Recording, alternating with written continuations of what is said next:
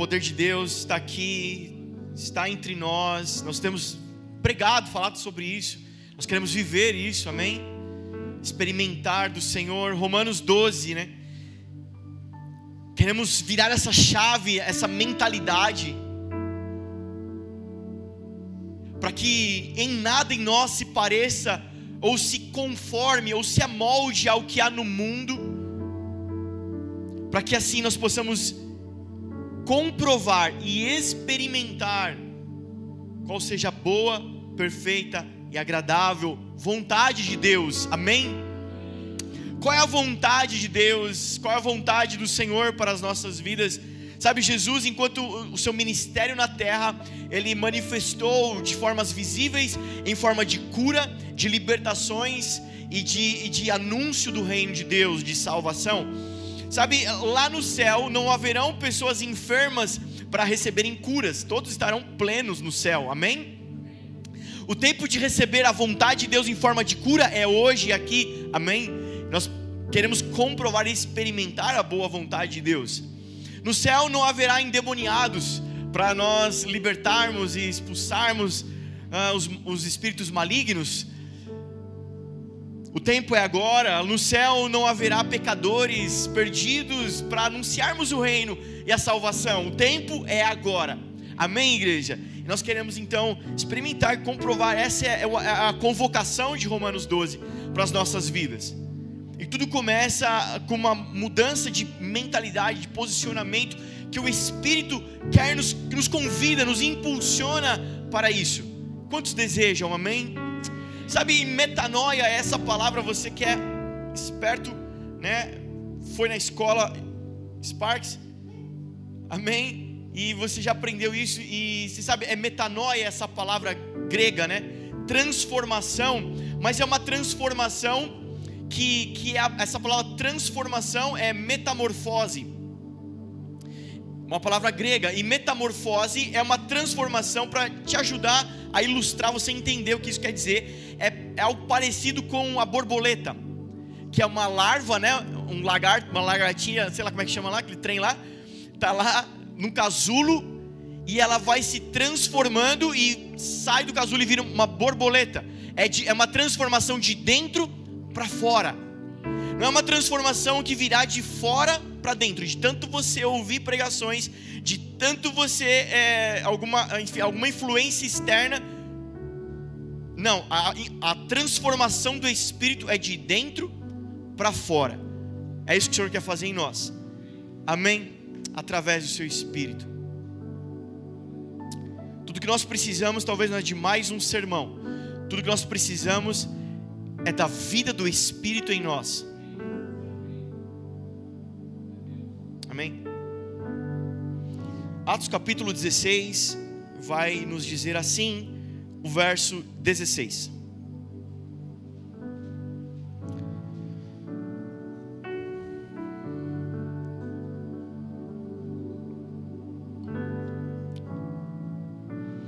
Certo dia, Indo nós para o lugar de oração, pausa, nós quem?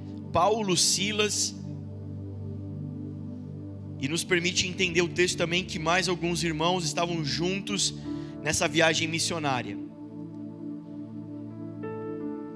Se você acompanhou as, as outras pregações, ah, você se lembra que Paulo e, e sua equipe foram impedidos de entrar para pregar na Ásia e em Bitínia, porque o Espírito já havia falado com o apóstolo Pedro para que fizesse esse serviço, que anunciasse o Evangelho naquela região. Então, o mesmo Espírito que está falando com um, está falando com o outro, é um só Espírito. Ah, orienta Paulo e sua equipe a não entrar naquela região e ir para outro caminho. Eles fazem um caminho de mais de 600 quilômetros e vão para Troade. Eles chegam ali e eles encontram Lídia, uma mulher, ela vai, vai receber eles na casa, de, na casa dela, e enfim, começa ali um PG na casa de Lídia, um pequeno grupo, começa uma pequena igreja ali.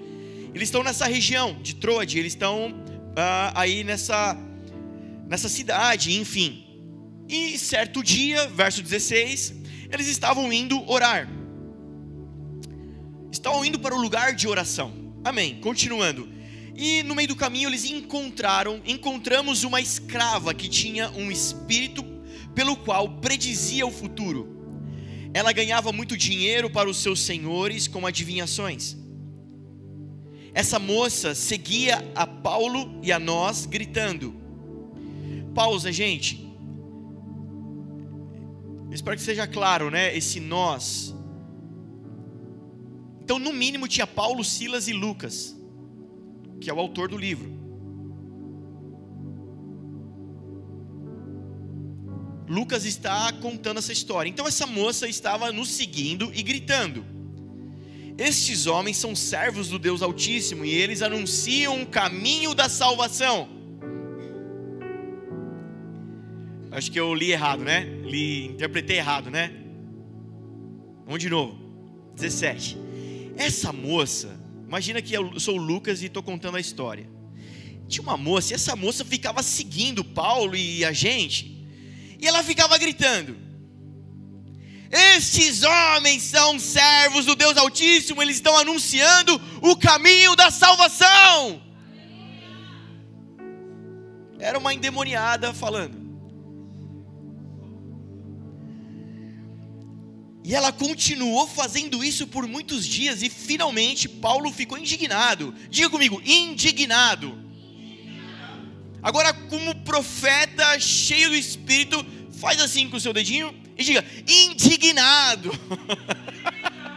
Eu fico feliz quando vocês participam do culto. Eu acho que ninguém vai, todo mundo vai. Eu fico feliz. Amém. Indignado.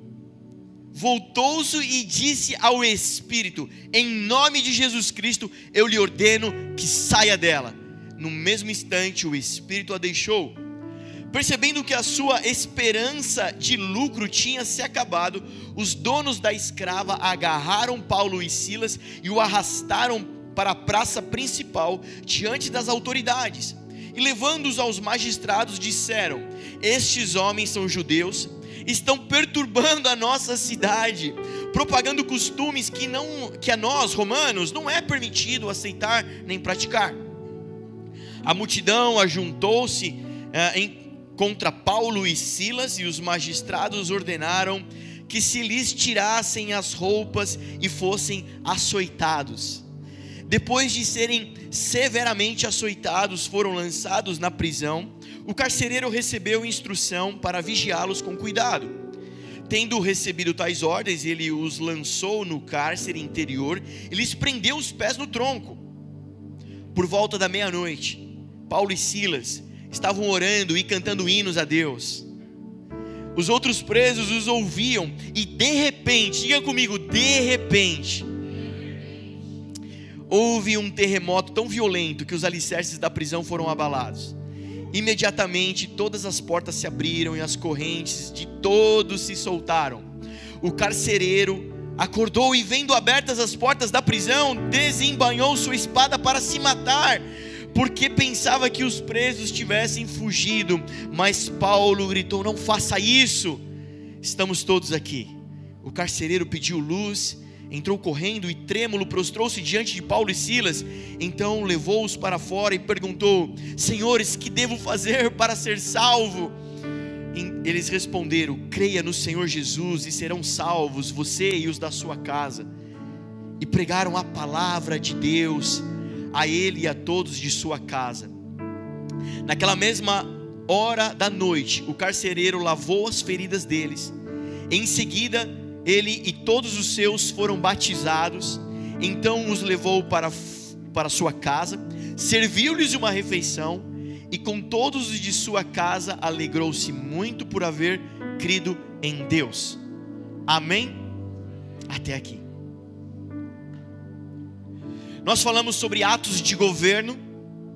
Então, o livro de Atos nos ensina isso. Se ele é padrão e modelo para a igreja de Jesus,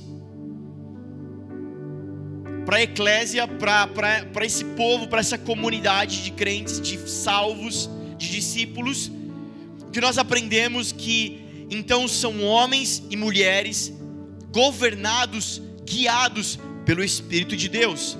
Nós falamos então sobre atos de governo, como Deus é soberano e a sua vontade é soberana.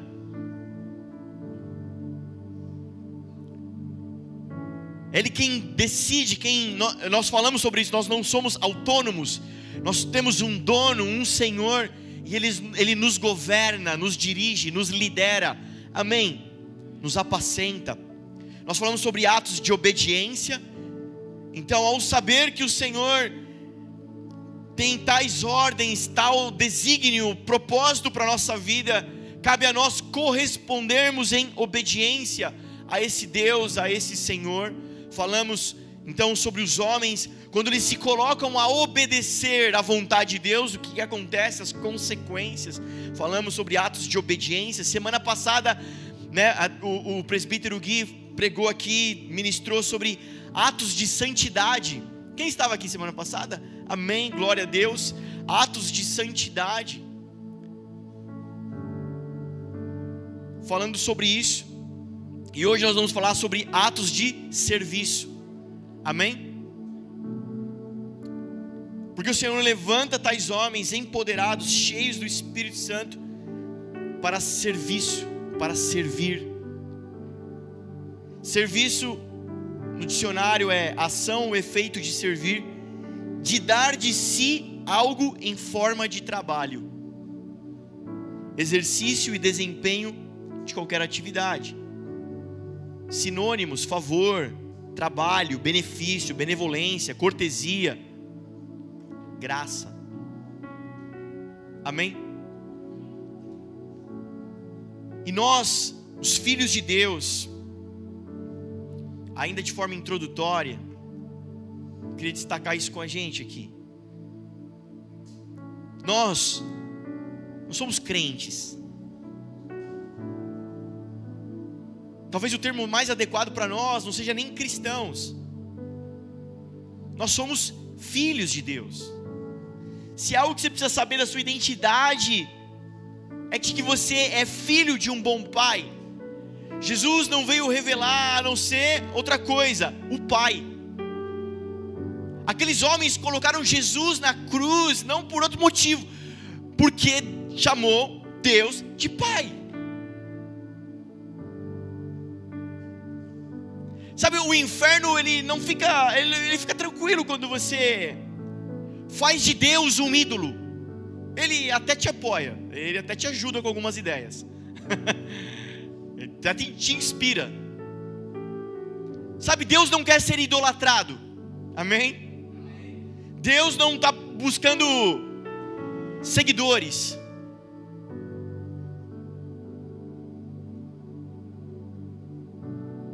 A palavra nós pregamos, falamos, ministramos sobre isso. Eu estou te lembrando aqui. Como o Senhor abomina e rejeita a idolatria. Idolatria comparada ao pecado de rebelião.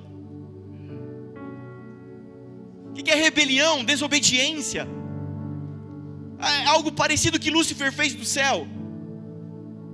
Só para te ajudar.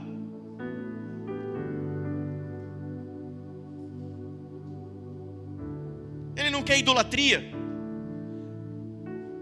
Como você já aprendeu nessa casa, essa expressão por trás de todo ídolo, se nós pegássemos todos os ídolos e cortássemos, quebrasse ele em pedaços, dentro dele teria um espelho.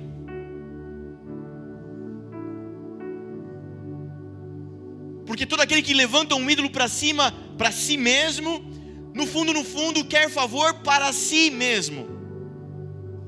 Olha, Deus, é, entidade, seja o que for, eu vou fazer o que você quero que te agrada para que você me devolva em forma de bênçãos, me devolva em forma de favor.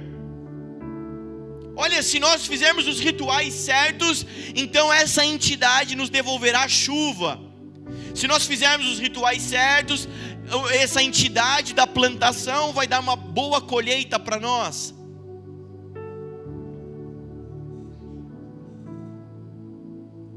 Olha, se eu fizer esses rituais, essa entidade do qual eu busco e adoro vai me devolver em forma de bênçãos para minha casa, para meu emprego, para minha empresa, para o meu casamento.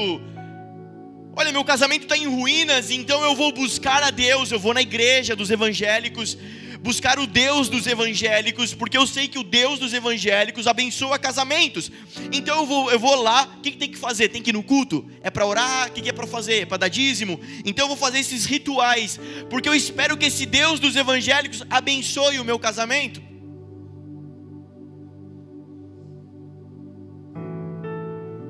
Isso é idolatria? Por trás de todo ídolo tem a si mesmo. E Deus não quer ser idolatrado. Deus não está buscando pessoas que o idolatrem. O Pai procura filhos. O Pai quer relacionamento com filhos. Eu não gerei o meu filho para me idolatrar, eu gerei meu filho para ter relacionamento com ele. Hoje ele completa dois aninhos e eu já chorei o dia inteiro e vou chorar no culto também.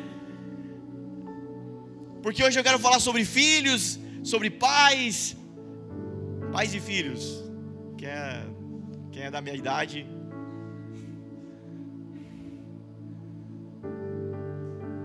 E nós, sabe, na palavra de Deus, Novo Testamento, três vezes aparece a palavra cristãos. Cristãos, três vezes. E todas as vezes são as pessoas, os não discípulos, falando sobre os discípulos. Então é um nome que o mundo deu para os discípulos. Olha, são imitadores de Jesus, parecem com Jesus, são pequenos cristos, são cristãos. Só que eu nem lembro agora a quantidade. Você lembra quantas vezes aparece a palavra discípulo no Novo Testamento?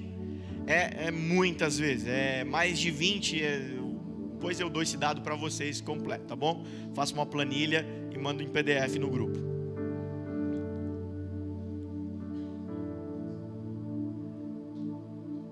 Sinal que o Senhor nos chamou para Ele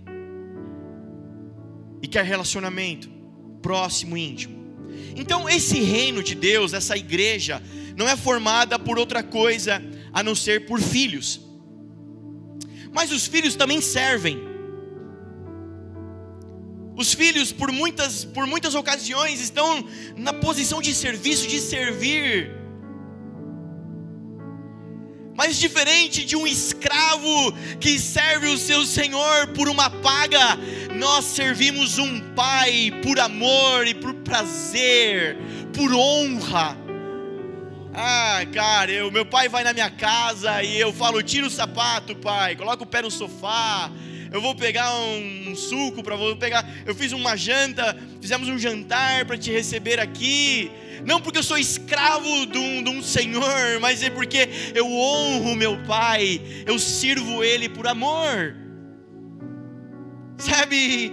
E Satanás ele vai sempre lutar para que você comece a servir um ídolo, um senhor, te colocando uma mentalidade de escravo, mas Romanos 8 vai dizer que ele não nos deu um espírito de medo para mais uma vez nos escravizar, mas nos deu um espírito que nos capacita a dizer: Abba, Pai, Pai querido, Paizinho. Amém. Então, esse reino que é formado por esses filhos também tem essa característica de servir. Nós servimos, mas servimos não como escravos, servimos por amor, em honra. Então, a, a meritocracia, a mentalidade de orfandade, de meritocracia, ela cai por terra ela não existe entre nós. Voltando ao exemplo do meu pai, ele vai na minha casa e eu sirvo ele bem. Sabe, eu já sou casado, já tenho anos. E, sabe, eu não espero mais nada que ele faça por mim. Agora chegou a fase de honrá-lo. Quando eu era pequeno, ele pagava escolinha de futebol. comprava chuteira, comprava roupa, me alimentava, me servia. Mas chegou a hora de eu honrá-lo agora, de servi-lo. Então, quando ele vai na minha casa, eu faço tudo isso, eu não espero nada em troca, é amor. É amor.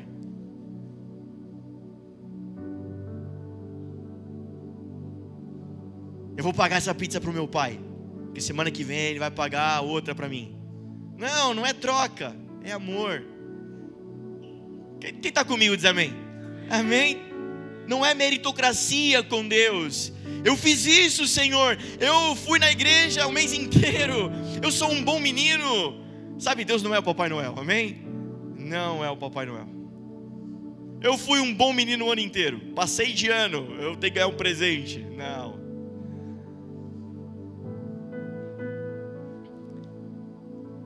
E assim como em contrapartida, o Senhor também tem prazer em nos abençoar. O Senhor tem prazer em nos em derramar sobre nós medidas tais, porque é amor, é prazer. Amém? Então perceba que o mundo não espera pela manifestação de outra coisa a não ser dos filhos de Deus. Romanos capítulo 8.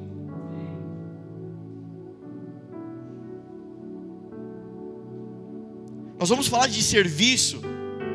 E por que eu estou fazendo essa introdução? Para que fique claro para você, para que não te dê a mensagem errada, de que o Senhor quer trabalho, de que o Senhor colocou trabalho sobre os nossos ombros. Não, Ele colocou serviço. Eu estou fazendo essa introdução para que você entenda o seguinte: Dê ao mundo o que você tem, não o que você faz. Amém? Você não entendeu? Pedro e João subindo ao templo para orar. Um aleijado, um paralítico na porta do templo. Me dê uma esmola. Olha para mim. Eu não tenho prata, não tenho ouro, mas o que eu tenho, não o que eu faço, o que eu tenho eu te dou. Deus não faz curas, Ele é cura. Ele é cura. Deus não faz curas. Por isso aquela mulher com fluxo de sangue, há muitos anos, ela encosta em Jesus e é curada. Porque Jesus não faz curas, ele é, em essência, cura. E quando eu me aproprio de Jesus, quando eu me aproprio desse Pai de amor, desse Deus, é inevitável ser afetado pelo que Ele é em essência. Sabe essa água? Ela é em essência líquida. Se eu me apropriar dela, não tem como não ser afetado por essa água que entrou em mim agora. Ah, eu não acredito em água, mas vou beber do mesmo jeito. Não, se acreditando ou não acreditando, ela vai te hidratar. Ela vai matar sua sede. O mundo não está buscando por pessoas que façam coisas, mas por pessoas que tenham a Deus.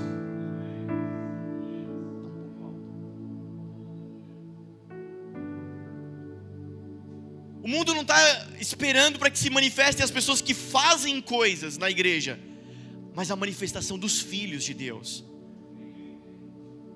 E nós, filhos de Deus, como aprendemos semana passada, os santos, atos de santidade, por quê? Porque o Senhor nos separou para Ele. Santo quer dizer a palavra kadosh, separado. O Senhor nos separou como povo para Ele. Nós, esses filhos, esses santos, esses separados para o Senhor. Se você estava aqui semana passada, você vai se lembrar o que o Gui ministrou sobre nós. Nós, assim como a tribo de Levi, separada para o Senhor. Quem lembra disso? Amém? Nós da tribo de Levi, então, separados para o Senhor. Quem eram os da tribo de Levi? Aqueles que serviam todas as onze tribo, tribos. Então nós, os filhos de Deus, separados, temos esse encargo, esse ministério levítico de serviço. Não somos em nada parecidos, ou não deveríamos em nada ser parecidos com o restante do mundo. porque é um povo exclusivo e separado para o Senhor. 2 Pedro 2,9. Mas carregamos também esse encargo de servir, assim como a tribo de Levi servia, tinha o encargo de servir toda Israel, hoje a igreja, os santos, carregam o encargo de servir o mundo.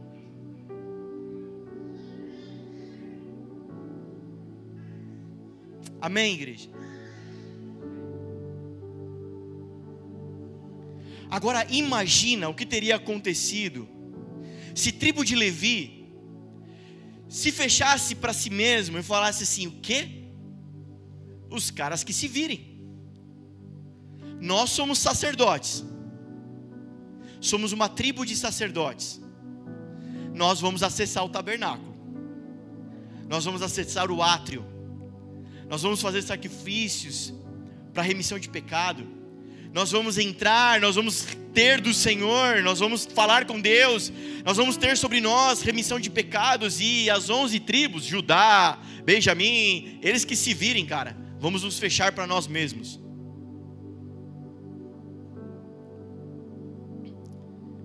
Nós queremos que o mundo mude, que o mundo seja mais bonito, seja melhor, que as pessoas sejam mais amáveis, sejam menos violentas, enquanto que a igreja se fecha para dentro de si mesma e vocês que se virem, cara. Vamos ficar aqui trancadinhos e, e o mundo que se vire para melhorar.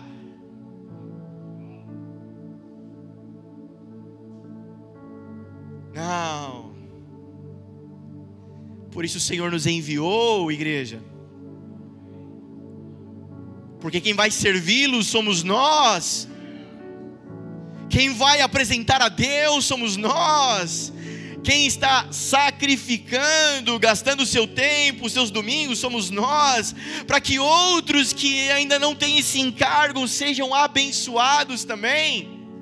O espírito de religiosidade faz com que a gente se tranque dentro da casa e diz assim: quem não é parecido com a gente, quem não faz os paranauê que a gente faz, que se vire, fica para lado de fora. É tudo pecador, vai morrer no inferno.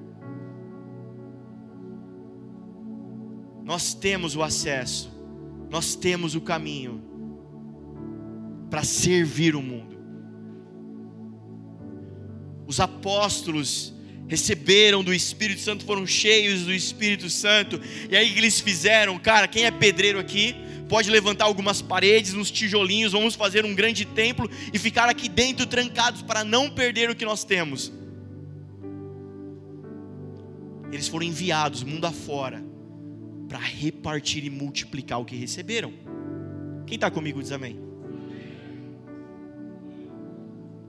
Frase de Bill Johnson. Você pode dizer o que uma pessoa ama pelo que ela detesta.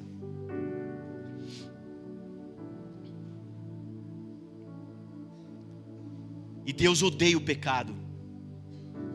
Deus abomina a injustiça porque Ele ama seus filhos.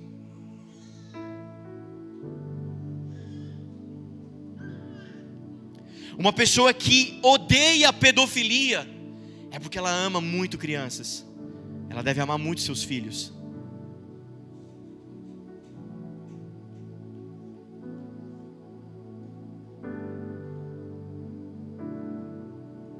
E Deus ama seus filhos e odeia o pecado, odeia a injustiça. E à medida que nós vamos crescendo no amor de Deus, e não o nosso amor, mas o amor de Deus, o amor que Deus tem, e o amor que Deus tem é pelos seus filhos.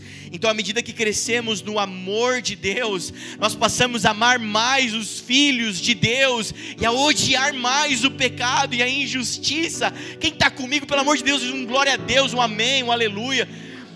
Vem comigo em nome de Jesus. Então, à medida que nós crescemos, não tem como, igreja, nós falarmos que estamos crescendo em amor de Deus, estamos sendo mais maduros em adoração e nos voltando cada vez mais para dentro da casa, mais para dentro da casa. Alguma coisa está errada. À medida que crescermos no amor de Deus, o Senhor vai começar a colocar paixões e dores no teu corpo por pessoas que talvez você nem conheça, por pessoas que não andam com você, por histórias que não sejam próximas às tuas. Gênesis 18, 18 é uma promessa sobre nós, uma profecia sobre nós. E a profecia é: quando houve o pecado de Adão e Eva, e o Senhor começou uma história de graça e restauração, de salvação para os homens, um plano de redenção. Então ele libera uma profecia sobre Abraão, o pai de multidões, o pai, o pai nosso na fé, dizendo: Abraão, em ti todas as famílias serão benditas, e os teus filhos trarão retidão e justiça na terra. E foi o que Jesus fez e é o encargo que está sobre nós. Uau! Trazer retidão e justiça na terra. Então, à medida que eu cresço no amor de Deus, que eu entendo o amor de Deus, Salmo 97, 2. Coloca para mim, Salmo 97, 2. À medida que eu cresço no amor de Deus, eu começo a amar mais os pequeninos, os filhos de Deus.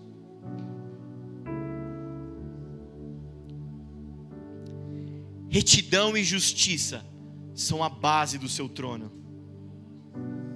O Senhor está assentado sobre esse fundamento de retidão e justiça. Não tem como não ser o da igreja também. Amém? Amém mesmo? Então, em nome de Jesus, essa é a minha oração essa noite. É para que você comece a abominar tudo que está de errado. A começar em mim, em você. Sabe o apóstolo Paulo, o dedinho aqui, ó, indignado. Que a nossa oração seja unânime essa noite aqui. Deus, coloca uma indignação santa em nós. Coloca uma indignação santa, gente. Deus, eu oro por uma igreja inquieta, Jesus Senhor, não nos dá uma igreja de cordeirinhos, mas o Senhor nos enviou como ovelha no meio de lobos, Pai, e lobo vence lobo, Jesus. Nos dá sim um coração de ovelha, mas eu oro, Senhor, para que nos dê uma mentalidade de lobo, Pai, como o apóstolo Paulo, tribo de Benjamim.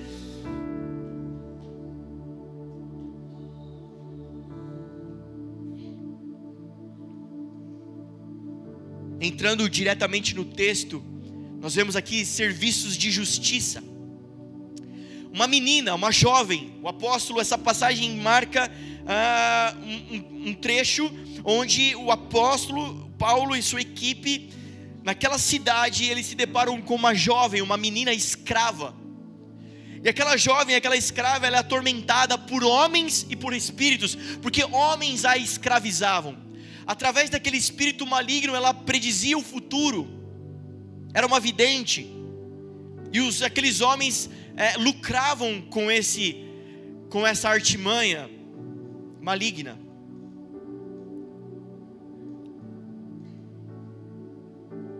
E aqui o Senhor me chama a atenção para algo.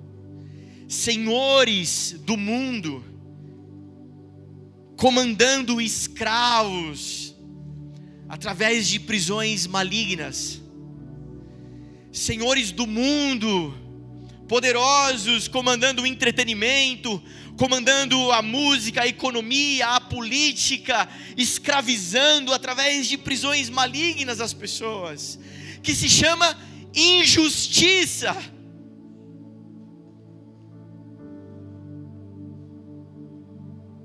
E o Senhor abomina a injustiça. Ele odeia a injustiça.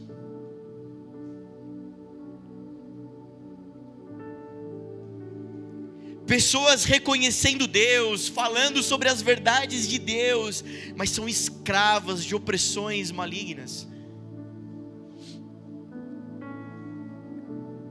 Pessoas que até reconhecem a Deus, sabe? Falam, não, na igreja tem um homem de Deus, eu conheço uma mulher de Deus, mas ainda estão escravas em opressões malignas, injustiça, e o Senhor odeia injustiça.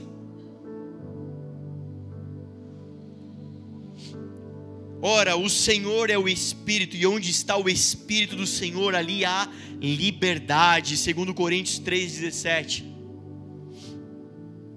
Esse Espírito do Senhor que Ele derramou sobre a igreja, sobre mim, sobre você. esse espírito de paz e vida, é para que onde você for, o carregá-lo, e onde está o Espírito do Senhor, ali tem liberdade. Amém? Hoje é um convite, um chamado a sair da zona de conforto. Vamos lá, igreja, quem está comigo?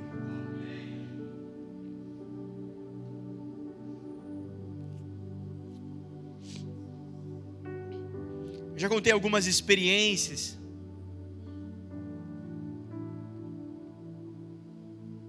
E é isso que eu quero viver, e é isso que nós temos buscado a viver, e nós testemunhamos para que edifique a sua fé, para que edifique a minha fé. Quando nós testemunhamos, nós abrimos janelas de oportunidades, para que o Senhor faça novamente aquilo. Você chegar em ambientes onde há cadeias, onde há prisões, e assim como Jesus pisava nos lugares, aquilo se manifestava por si só, você não precisa procurar. Eu já contei algumas experiências. Eu me lembro de um acampamento de jovens, eu ainda era pastor de jovens, e nós, nós estávamos ali, era um domingo à noite de, de carnaval, e nós estávamos no culto, e o Senhor estava fazendo algo incrível naqueles dias. Alguns irmãos estavam lá comigo, que estão aqui hoje, estavam lá comigo. Acho que isso foi por meados de 2014, se eu não estou enganado, mas eu trouxe essa experiência aqui agora à memória. Nós estávamos fazendo louvor ali, a banda, a minha banda era um power trio, era guitarra, baixo e bateria. E a gente estava tocando, fazendo louvor, mas o Senhor estava, o Senhor veio forte sobre nós. Era uma presença poderosa sobre nós. O Senhor estava nos movendo no espírito. Eu lembro que eu estava tocando aqui, estava meio escuro assim, o, como a gente faz no louvor, né? Mas eu, eu conseguia ver uma jovem, uma menina lá no fundo do salão, daquela chácara. Eu só conseguia enxergar a vida dela. Eu não discernia muita coisa o que estava acontecendo, mas algo me movia, cara. Eu, eu não aguentei mais, eu larguei a guitarra, deixei os dois tocando sozinhos. E, e quando eu vi, eu estava pulando pelas fileiras e pelas cadeiras e eu caí do lado dela. Quando eu coloquei a mão na cabeça dela, ela, ela manifestou um espírito imundo tão violento, tão horroroso. Mas era uma jovem que nós vimos crescer desde criança na igreja, tão atormentada. Mas naquele dia, naquele dia, o Senhor queria libertá-la. Mas sabe o que me dói? Isso me alegra. Alguém, alegra alguém? Alegra alguém? Mas sabe o que me dói? O que me deixa triste nessa história? Giba, a Rô, conhece essa jovenzinha. Desde criança atormentada. Desde criança ela já devia ter, já era moça, já devia estar perto dos seus 20 anos esse episódio. Sabe o que, sabe o que me, me deixa triste? Poxa, mas o Senhor esperou tantos anos para libertá-la. Não, queridos, o Senhor queria libertá-la desde a infância, mas ninguém estava ouvindo e se doendo com a injustiça. Foi necessário o Senhor afetar o meu coração e me mover. O Senhor está falando exatamente agora.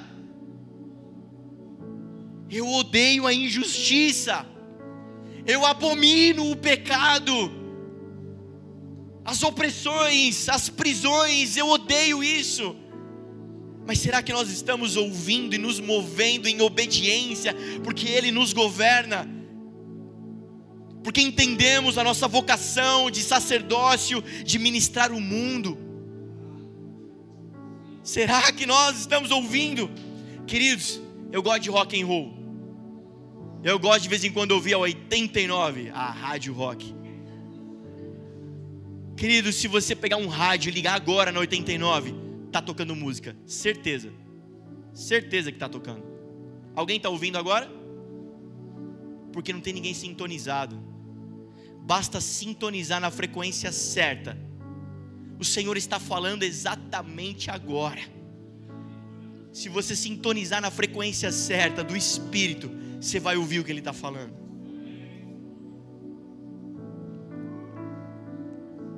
o Espírito do Senhor está sobre mim, porque o Senhor me ungiu, me separou. para pregar boas novas aos quebrantados, enviou-me a curar os quebrantados de coração, a proclamar liberdade aos cativos e pôr em liberdade os algemados, a pregoar o ano aceitável do Senhor e o dia da vingança do nosso Deus, a consolar todos os que choram e pôr sobre os que em Sião estão de luto uma coroa ao invés de cinzas, óleo de alegria em vez de pranto, veste de louvor em vez de espírito angustiado, a fim de que se chamem carvalhos de justiça, plantados pelo Senhor para a sua glória. Isaías 61. Aquela menina estava presa, mas aqueles homens, Paulo, ela estava falando verdade, ela não estava falando mentiras. Então não se trata do que estamos falando, mas se trata de por qual espírito estamos falando. Podemos estar falando verdades espirituais, mas que seja pelo Espírito de Deus. Paulo, com sensibilidade, com autoridade, expulsa aquele, aquela entidade, e aquela menina livre, então, ela já não vai mais dar lucro para os seus senhores, e aquilo vai fazer um alvoroço na cidade, vai fazer um tumulto na cidade. E aqui eu destaco para nós: o Senhor nos chama para servir, e que serviço é esse então? Não é o meu, não é o seu, não é da igreja viva, é o serviço do reino de Deus. Qual é o serviço do reino de Deus? O que o Senhor espera de fato de nós? ah, nas nossas reuniões nós temos falado sobre isso na nossa equipe, a distinguir as obras de igreja e obras da igreja. Obras de igreja é aqui, é os voluntários, é a portaria, a recepção, a limpeza, tocar na banda, servir a igreja local. Obras de igreja, mas obras da igreja é da igreja de Cristo, essa é invisível.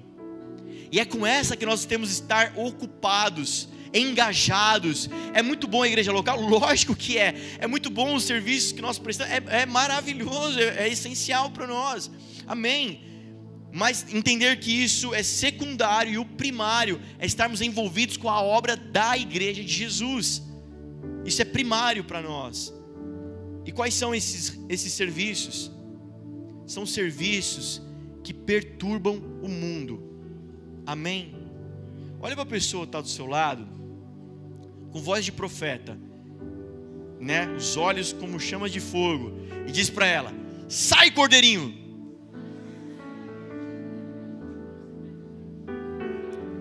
Todo espírito de ovelhinha de Jesus. Brincadeiras à parte, entenda o que eu estou querendo dizer.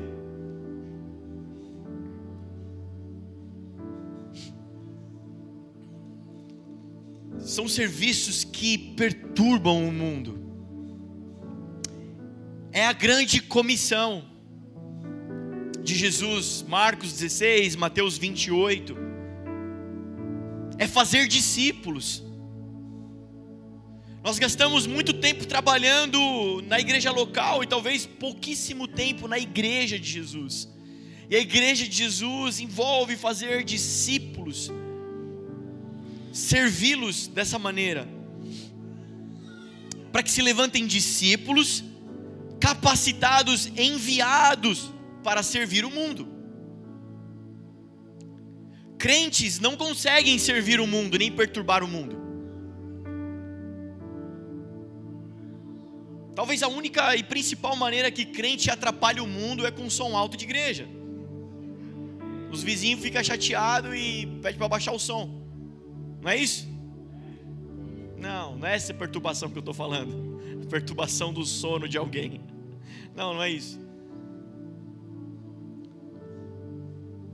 Pessoas boazinhas não conseguem servir o mundo, só discípulos, os filhos de Deus. Só que o Senhor nos chama ao discipulado. E nós vamos ao discipulado. Essa igreja tem se levantado uma igreja de discípulos. Pessoas que estão se debruçando, seja em forma de PG, pequenas reuniões, seja em forma de escola, seja em forma de grupos de oração, de alguma maneira nós estamos ali aos pés de Jesus, querendo aprender mais, como discípulos, aprender mais, conhecer mais, andar com Jesus, sendo desafiados a orar por alguém, a, sabe, a se mexer, é isso, discipulado. Isso é uma fase muito boa, mas é uma fase inicial, é um aperitivo. É um aperitivo. O Senhor tem mais para nós, igreja, amém? O Senhor tem mais para a sua vida. O Senhor tem mais para você. Eu me lembro de uma historinha que meu pai contava para dizer essa mesma coisa que estou dizendo para vocês. Uma historinha que ele contava para gente. Certo casal tinha o sonho de fazer um cruzeiro e nunca faziam, porque poxa, deve ser muito caro fazer um cruzeiro, uma viagem de cruzeiro, ficar uma semana no navio. Mas eles ali sem condições, mas nós sonhamos com isso. Vamos fazer uma economia, juntar um dinheiro e juntar um dinheiro com os seus esforços. Sai daqui, bicho. E e foram lá comprar as passagens, viagem marcada. E aí o esposo como um bom administrador da casa, falou para a esposa: Ó, seguinte, nós vamos fazer o cruzeiro, mas ó, só deu para comprar as passagens, vamos ter que se virar. A mulher falou: Pode deixar comigo, vou fazer uns lanches de mortadela. Encheu um cooler, né? O isopor com os lanches de mortadela, pão francês e os guaraná, dolly. Falou: Tá tudo bem, a gente vai, vai pro cruzeiro, a gente curte a piscina curte o salão, curte tudo, e depois na hora de comer, do jantar, do almoço, a gente vem pro quarto, na cabine e come o nosso lanchinho, tudo bem. Pelo menos a gente vai estar tá viajando. Primeiro dia, só alegria. Segundo dia, marquinha de biquíni. Terceiro dia, quarto dia, não aguento mais esse pão com mortadela. O pão já tá murcho, a mortadela tá azeda, o guaraná tá sem gás, tá quente não aguento mais, não aguento mais, não aguento mais. Aí o marido, lá pro quinto dia, sexto dia, fala: Mano, eu tenho um cartão de crédito aqui, vamos lá no restaurante, vamos passar o cartão, depois eu me viro para pagar, mas vamos comer uma comida diferente. E vai lá no garçom, no chefe ali, diz: Ó, oh, quero jantar, onde que passa a maquininha, onde tem o cartão? Não, que cartão? Não, mas não tem que pagar o jantar. Não, tá tudo incluso. Na sua passagem está tudo incluso. E alguns crentes aceitaram Jesus e falaram amém, glória a Deus, a igreja é maravilhosa, mas eu não consigo todo o resto. Deixa eu ficar com pão com mortadela aqui, sendo que o Senhor tem o reino para nós, tem o reino para você, tem a eternidade para mim e para você, tem poder do Espírito Santo Dunamis, tem, tem o soprar do vento de Deus, tem direções, destinos, propósitos e você está se contentando com o domingo à noite, dizendo amém, amém, o Senhor ainda me ama. Eu cometi uns pecadinhos essa semana, e aí eu achei que alguém ia me fulminar essa noite, mas todo mundo me ama ainda, então tá tudo bem, eu vou mais uma semana. Não, o Senhor tem mais para nós, tem mais para você. O discipulado é o começo, depois para os discípulos eles vão ficar assim: permaneçam, fiquem depois tem o encher do Espírito. E depois tem o id. Eu não sei que fase você está. Você já está na caminhada há um tempo. Se talvez você não foi cheio ainda do Espírito, porque talvez você não tenha permanecido, talvez você não está permanecendo. E o Senhor te chama a permanecer no lugar certo. Permanecer aonde, Pedro? No lugar de oração, no lugar alto. Porque se você permanecer, tem um enchimento do Espírito para a sua vida. Em nome de Jesus, eu oro para que vocês, para que o seu Espírito gere no teu espírito uma insatisfação, uma inquietude, que você venha orar, que te motive a orar. Deus tem mais. eu toco na banda, eu, eu, eu sou do grupo tal, tá tudo bem, mas tem mais, Senhor. Tem mais. Tem renovos. Talvez você já experimentou do Espírito, sabe do que eu estou falando. Mas sabe, talvez algo te esfriou, algo te separou. E o Senhor diz que, sabe, é como andar de bicicleta, você não esqueceu, o Espírito não se apartou, mas tem renovo do céu sobre a tua vida. Está comigo, amém? Glória.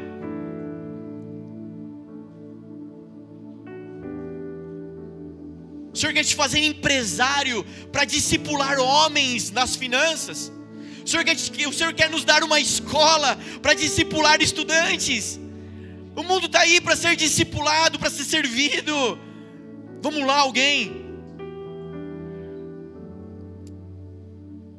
Já pensou ter uma clínica para discipular agentes de saúde?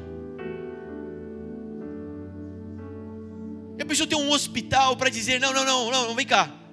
Talvez lá onde você trabalhava, você surrupiava umas doses de vacina, você desviava algumas verbas, você tratava os, os pacientes de maneira aleatória. Não, não, não. Aqui eu vou te ensinar, eu vou te discipular, eu vou te ensinar como serve as pessoas. Para que você seja um agente de saúde tão bom, que você saia daqui e discipule outros. Ainda hoje eu via um testemunho de um missionário, e ele esteve na Coreia do Sul, contando os relatos do que ele viu lá, do avivamento que Deus fez na Coreia do Sul, e o guia levou eles a, a, um, a um lugar que lá eles recebem refugiados da Coreia do Norte. A Coreia do Sul é livre, a Coreia do Norte é ditatorial é oprimida, e os, aqueles que conseguem fugir de lá. Não sei se você conhece a história das Coreias, ela tem um pouco de tristeza, porque quando separou as Coreias, norte e sul, sabe, algumas famílias não puderam se ajuntar e famílias inteiras ficaram separadas. Pais no norte, filhos no sul. E nesse lugar era um, lugar para refugiados da Coreia do Norte, porque eles precisam agora a serem ingressados no mercado de trabalho, alguns estudar, se reciclar, aprender uma profissão, para terem uma vida na Coreia do Sul. Então eles recebem esses refugiados e, e, e, e nesse lugar tinha uma árvore muito grande. E o guia levou ele para essa árvore, e na árvore tinham muitos bilhetes pendurados. E a, a igreja da Coreia do Sul ora fervorosamente e crê fervorosamente de que o Senhor vai reconciliar e reunificar as Coreias. Então, naquele, naquele lugar, o missionário dizendo o seguinte, cara, eu estava até meio chateado, porque me disseram que na Coreia do Sul tem o melhor hambúrguer do mundo.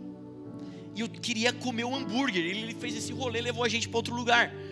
E aí ele me levou para essa árvore. E aí tinham bilhetes pendurados na árvore. Eu disse: O que, são esses bilhetes? Disse assim: São orações das crianças aqui que trabalham nesse lugar para refugiados. Ah, é? O que está escrito nesse? Ele começou a ler as orações e traduzir para para os brasileiros, dizendo, uma delas dizia assim: Deus, me faz um bom estudante, porque eu preciso ser um bom médico, porque quando o Senhor reunificar as Coreias, eu vou precisar cuidar deles.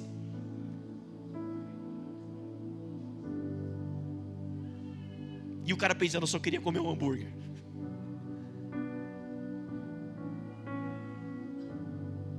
E o Senhor levou ele lá para ver que existe a oração de uma igreja que não está orando por LED, que não está orando por prédio, que não está orando por nada, está orando, Deus, faz em nós a tua história, a história da Bíblia.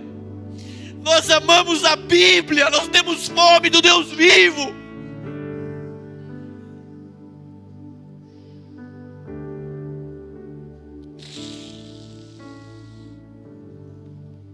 Não estamos buscando por cultos e, e reuniões, nós queremos ser de verdade. Quem está comigo em nome de Jesus? Deus, o Senhor me deu essa faculdade, o Senhor me deu essa empresa. Deus, me ajuda a servir o mundo. O Pentecoste, o encher do Espírito, nós estamos aprendendo em Atos, aponta para isso Ah, eu só queria buscar o Senhor para falar em línguas. Falar em línguas para quê? Para que você quer falar em línguas se dentro de você não tem fome pelos perdidos, paixão pelos pequenos?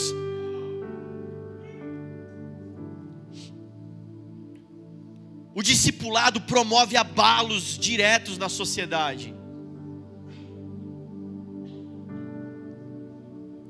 Serviços abalam as cidades, abalam as economias. Aquela cidade foi abalada, a economia foi abalada porque boa parte daquela galera teve seu sustento quebrado pela libertação daquela jovem.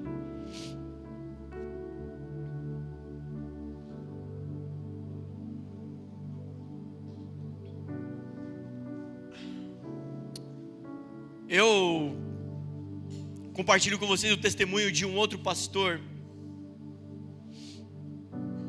E ele foi aos Estados Unidos, ele é tailandês, ele foi aos Estados Unidos e foi impactado pelo amor de Deus, pelo poder de Deus, sabe, numa mega igreja que tem lá, e aí ele falou: Uau, o Senhor transformou a minha vida.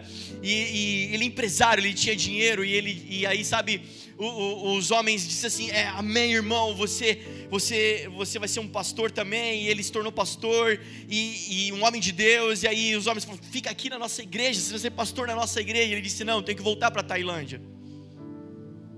E ele voltou para a Tailândia. E na Tailândia existia uma rede de prostíbulo que movimentava mais de 15 mil meninas e movimentava toda a economia daquela capital. Aquele homem voltou cheio do espírito, cheio de dinheiro. Sabe o que ele fez? Abriu uma mega igreja filial daquela dos Estados Unidos? Não, ele comprou o prostíbulo. O pastor cheio de Deus se tornou dono do prostíbulo. Que escândalo, né? Pastor cafetão. Sabe o que ele fez? Os irmãos da sua igreja, que ele discipulava, ele disse assim: Agora eu vou te contratar, você vai trabalhar para mim no prostíbulo vão lá para dentro, sirvam essas meninas, sirvam essas mulheres como se fossem suas filhas. E aqueles homens começaram a fazer isso, converter uma, salvar outra, libertar, libertar, libertar, curar, salvar, libertar. O que, que você acha que aconteceu? Ele faliu o próprio negócio. Quem está comigo diz amém? Senhor, me dá dinheiro, para quê? É claro que o Senhor quer cuidar de você e da sua família. É claro que o Senhor quer te abençoar e você precisa ter fé e entender que os recursos que Ele coloca na sua mão têm destino, têm dono, e você desfrutar disso.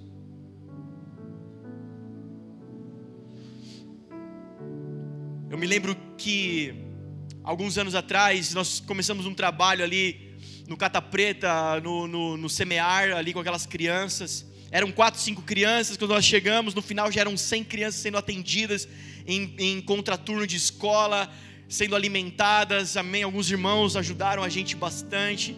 Chegou um período que a gente falou assim: não dá para essas crianças ficarem nessa sujeira, nesse lugar, vamos fazer uma reforma, vamos melhorar esse lugar, dar mais dignidade para esse lugar né, um lugar pobre. Eu lembro que do meu bolso eu mesmo coloquei mais de 20 mil reais ali. Cara, amém. O Senhor já me abençoou esses anos tanto, nem faz falta, nem faz cócega isso no meu bolso. Mas o que mais me marca foi um culto que nós estávamos lá, fazendo um culto lá. E eu lembro que a, a, a dona do, do, instituto lá do lugar falou assim: Ó, a gente vai fazer um culto à noite para os pais, encerramento de ano. Eu quero que você traga uma palavra. E eu pensei, amém, eu vou pregar para um monte de gente não crente. E, e, eu não sei o que o Senhor quer falar aqui nesse lugar. Porque pregar na igreja para crente é legal. Pregar para crente, para gente que não entende, não, não conhece o crentez, o dialeto. Como fazer isso? Eu lembro que à tarde eu sentei e falei, Jesus, o que você quer falar? Ele disse assim: só fale de mim.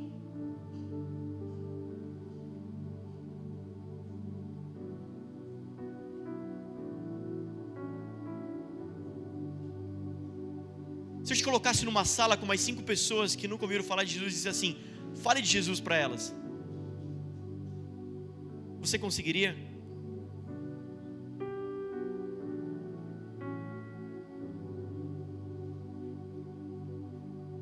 Ali começou uma obra dentro de mim. Senhor, eu sei tudo de igreja, eu sei tudo de culto, eu sei tudo de banda, eu sei falar de tudo isso, mas eu me vejo em dificuldades de falar de você. Ali foi um quebrantar para o meu coração. E eu mergulhei naquilo. De lá para cá tenho mergulhado nisso.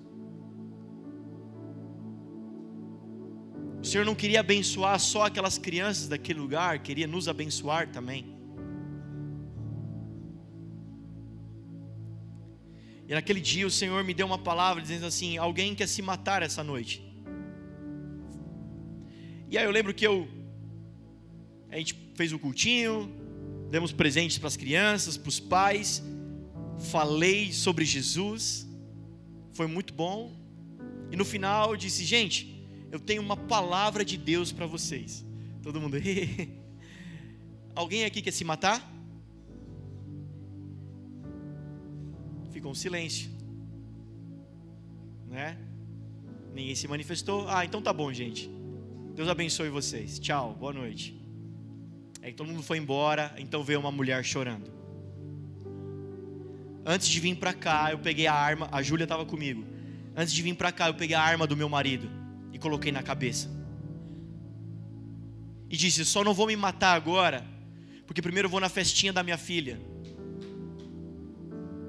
Mas depois eu faço isso."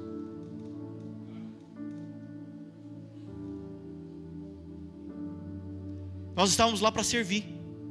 Nós estávamos lá para levar lanchinho, para levar uniforme, para levar caderno. Nós estávamos lá. Uma vida vale a pena qualquer serviço. Quem está comigo diz amém. O Senhor está interessado em vida. Isaías 58, não é esse o verdadeiro jejum, não é esse o verdadeiro culto que desatem os nós, que quebrem a injustiça. Isaías 58, Deus está indignado com os cultos, mas Deus está falando: eu quero justiça.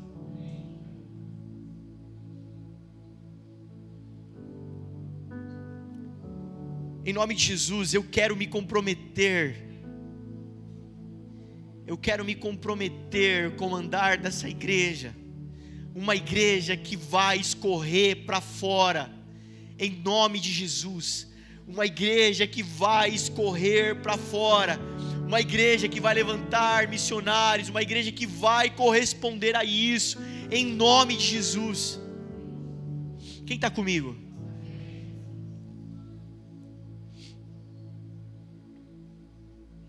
Fica de pé no seu lugar.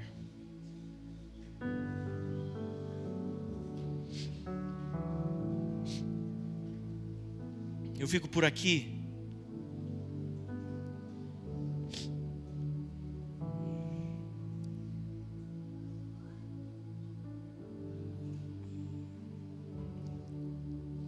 Apaga a luz para mim.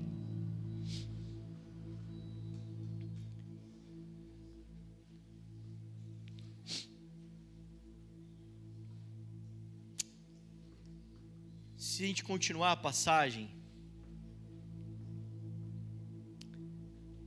Paulo e Silas são presos, açoitados em praça pública. Nós lemos, você conhece a passagem, eles vão para a prisão, no meio da noite eles estão adorando, orando, são libertos. Na verdade, o carcereiro é alcançado, a casa deles, é, daquela família. O Senhor está multiplicando aquela igreja naquela cidade.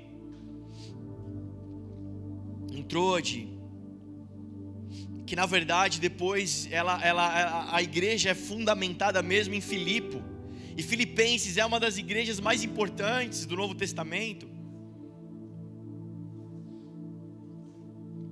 Sabe, se você ler a passagem, quando no outro dia pela manhã, que acontece todo aquele abalo, terremoto, carcereiro, todo mundo, no outro dia pela manhã,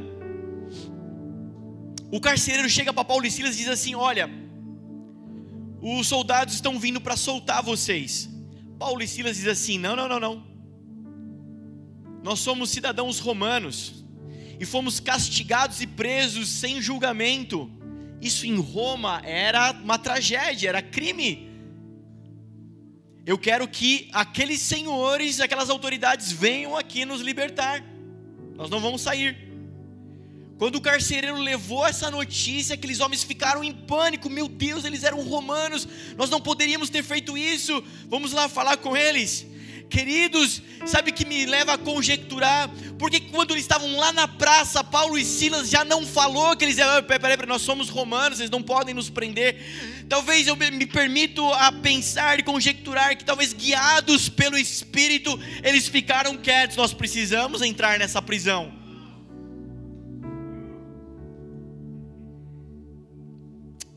E lá, em açoite, em cadeia, eles estão servindo.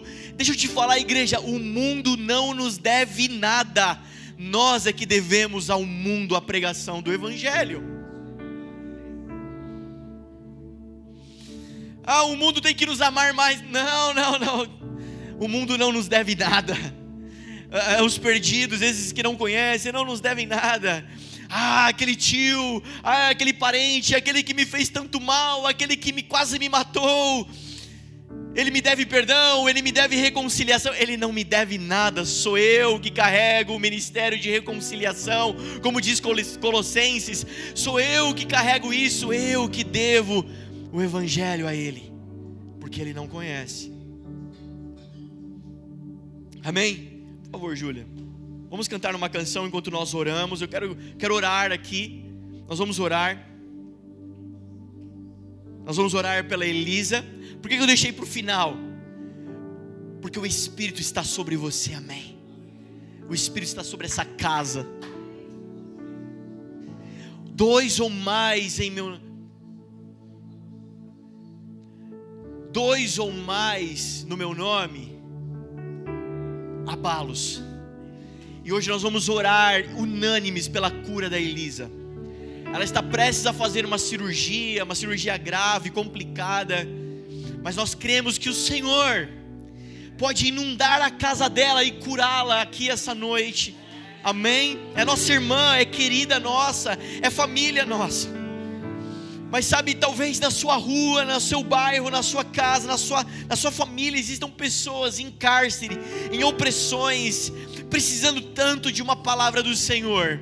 E o Senhor hoje, talvez em espírito, quer te levar a esses ambientes, para levar libertações, levar serviços, servi-los, mas que o Senhor possa te ferir primeiro com amor, que o Senhor possa te ferir com paixão que o Senhor possa te ferir com empatia, com compaixão, porque o Senhor corresponde a isso, o Senhor se move em compaixão pelos seus filhos, amém? Nós vamos cantar essa canção águas purificadoras, Isaías 47, a água que escorre de dentro da igreja para o mar morto, a, a, a, água que escorre de dentro de Jesus, que flui para os seus discípulos, mas que deságua no mar morto, amém? Peça pelo fluir, peça pelo Espírito, peça para o Senhor te batizar, peça para o Senhor te encher, mas que seja para desaguar no mar morto Enquanto nós cantamos, ora, peça ao Senhor. Larga, larga o pão com mortadela, tem mais para o Senhor. Águas que correm do trono, águas que curam, que limpam. Passa aqui, Senhor, flui aqui, Jesus. to hear